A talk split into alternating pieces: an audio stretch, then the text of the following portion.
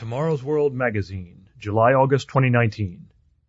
Blankety Blank Profanity by Dexter B. Wakefield. Read by William Williams.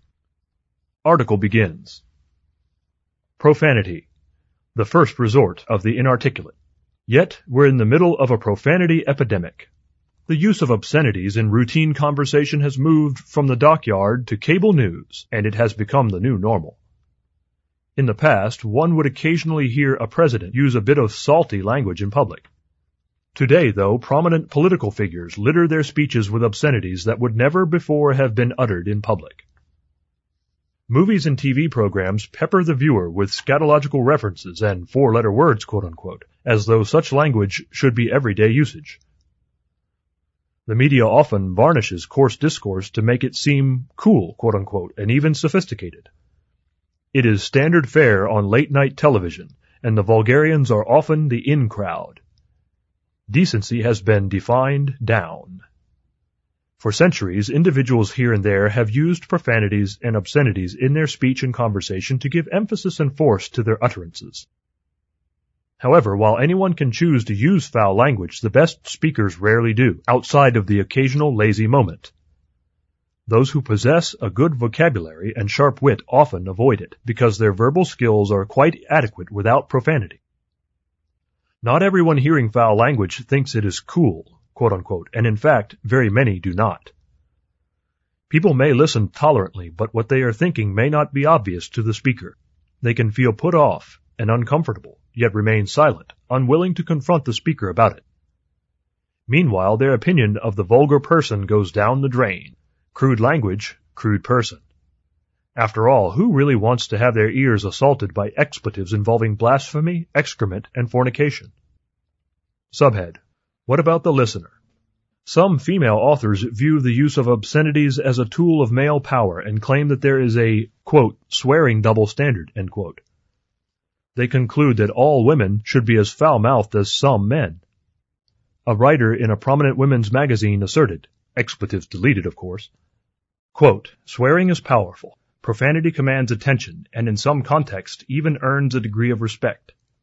For example, research shows that swearing is seen as a sign of sincerity, honesty, and commitment. But, and it's a big but, that only works for sure if you're a man. If you're a woman, swearing is the weapon that just might backfire. End quote. E. Byrne, the article There's a Swearing Double Standard and Women Can Change It. Elle Magazine, March 21, 2018. The author doesn't seem to realize that offensive language backfires for men as well as women. It's an equal opportunity offender, and speakers, both men and women, should take into consideration not only their own needs, but the ears of the listener as well. This long quote could use some parsing. Consider, swearing is powerful. True, people certainly use it to add force to their sentences, and that has been the case for centuries.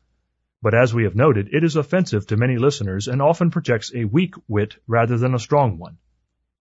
How about profanity commands attention, quote unquote? Sure, negative attention. Spew obscenities and people will notice you. Sadly, if you need profanity to command attention, many people will suspect that it is due to deficiencies in your ability to command attention without it. And is it true that, quote, in some contexts, profanity even earns a degree of respect, end quote? It might do that in a coarse environment if the workers both male and female are habituated to it. These days, that can include some elite circles to be sure, but it is simply not part of most business environments and professional cultures, and nobody wants to hear it. And anyone who needs to launch into a profane tirade to convey, quote, sincerity, honesty, and commitment, end quote, is likely to be perceived, at best, as verbally challenged. Some psychologists promote the idea that vulgar language is psychologically beneficial to the speaker. That's debatable, but it certainly isn't beneficial to the poor listener who is forced to tolerate the selfish presumptuousness of the speaker. A foul mouth creates unwilling ears. Profanity may seem powerful, quote unquote, to its users and apologists, but one person's empowerment is another person's intimidation, and people often use obscene language for precisely that purpose. Those who spew profanity often seek to control others with what they think is intimidating language. Their audience, however, can reject such control. These days, boorish people sometimes have their defenders, but who will advocate for the weary ears of the abused listeners? There is much advice on this subject. For instance, you might deal with boorish people's foul language by calmly confronting them and letting them know how you feel. This can work when speakers may have mistakenly thought their language was acceptable in their present company, or when those spewing profanity are not open to correction and are not willing to change, you can simply avoid them. By calmly turning and walking away, you can let such people know that they've pushed your shut off button. Subhead A wise observation from long ago. The Apostle James wrote, Look also at ships. Although they are so large and are driven by fierce winds, they are turned by a very small rudder wherever the pilot desires. Even so the tongue is a little member and boasts great things. James chapter 3 verses 4 and 5.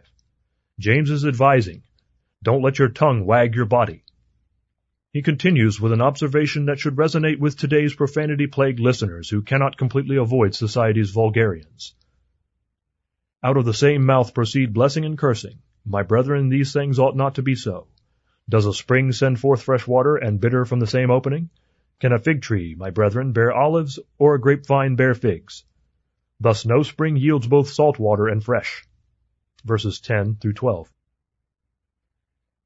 Jesus Christ said, A good man out of the good treasure of his heart brings forth good things, and an evil man out of the evil treasure brings forth evil things. But I say to you that for every idle word men may speak, they will give account of it in the day of judgment. For by your words you will be justified, and by your words you will be condemned. Matthew chapter 12 verses 35 through 37. Even if the profane person doesn't care what Jesus said, perhaps the opinions of other people will have an effect.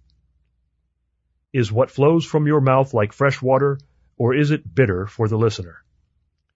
What will others understand about the mind and heart from which your words arise? And what is Jesus Christ's opinion of your words? Request your free booklet, The Ten Commandments. Article ends.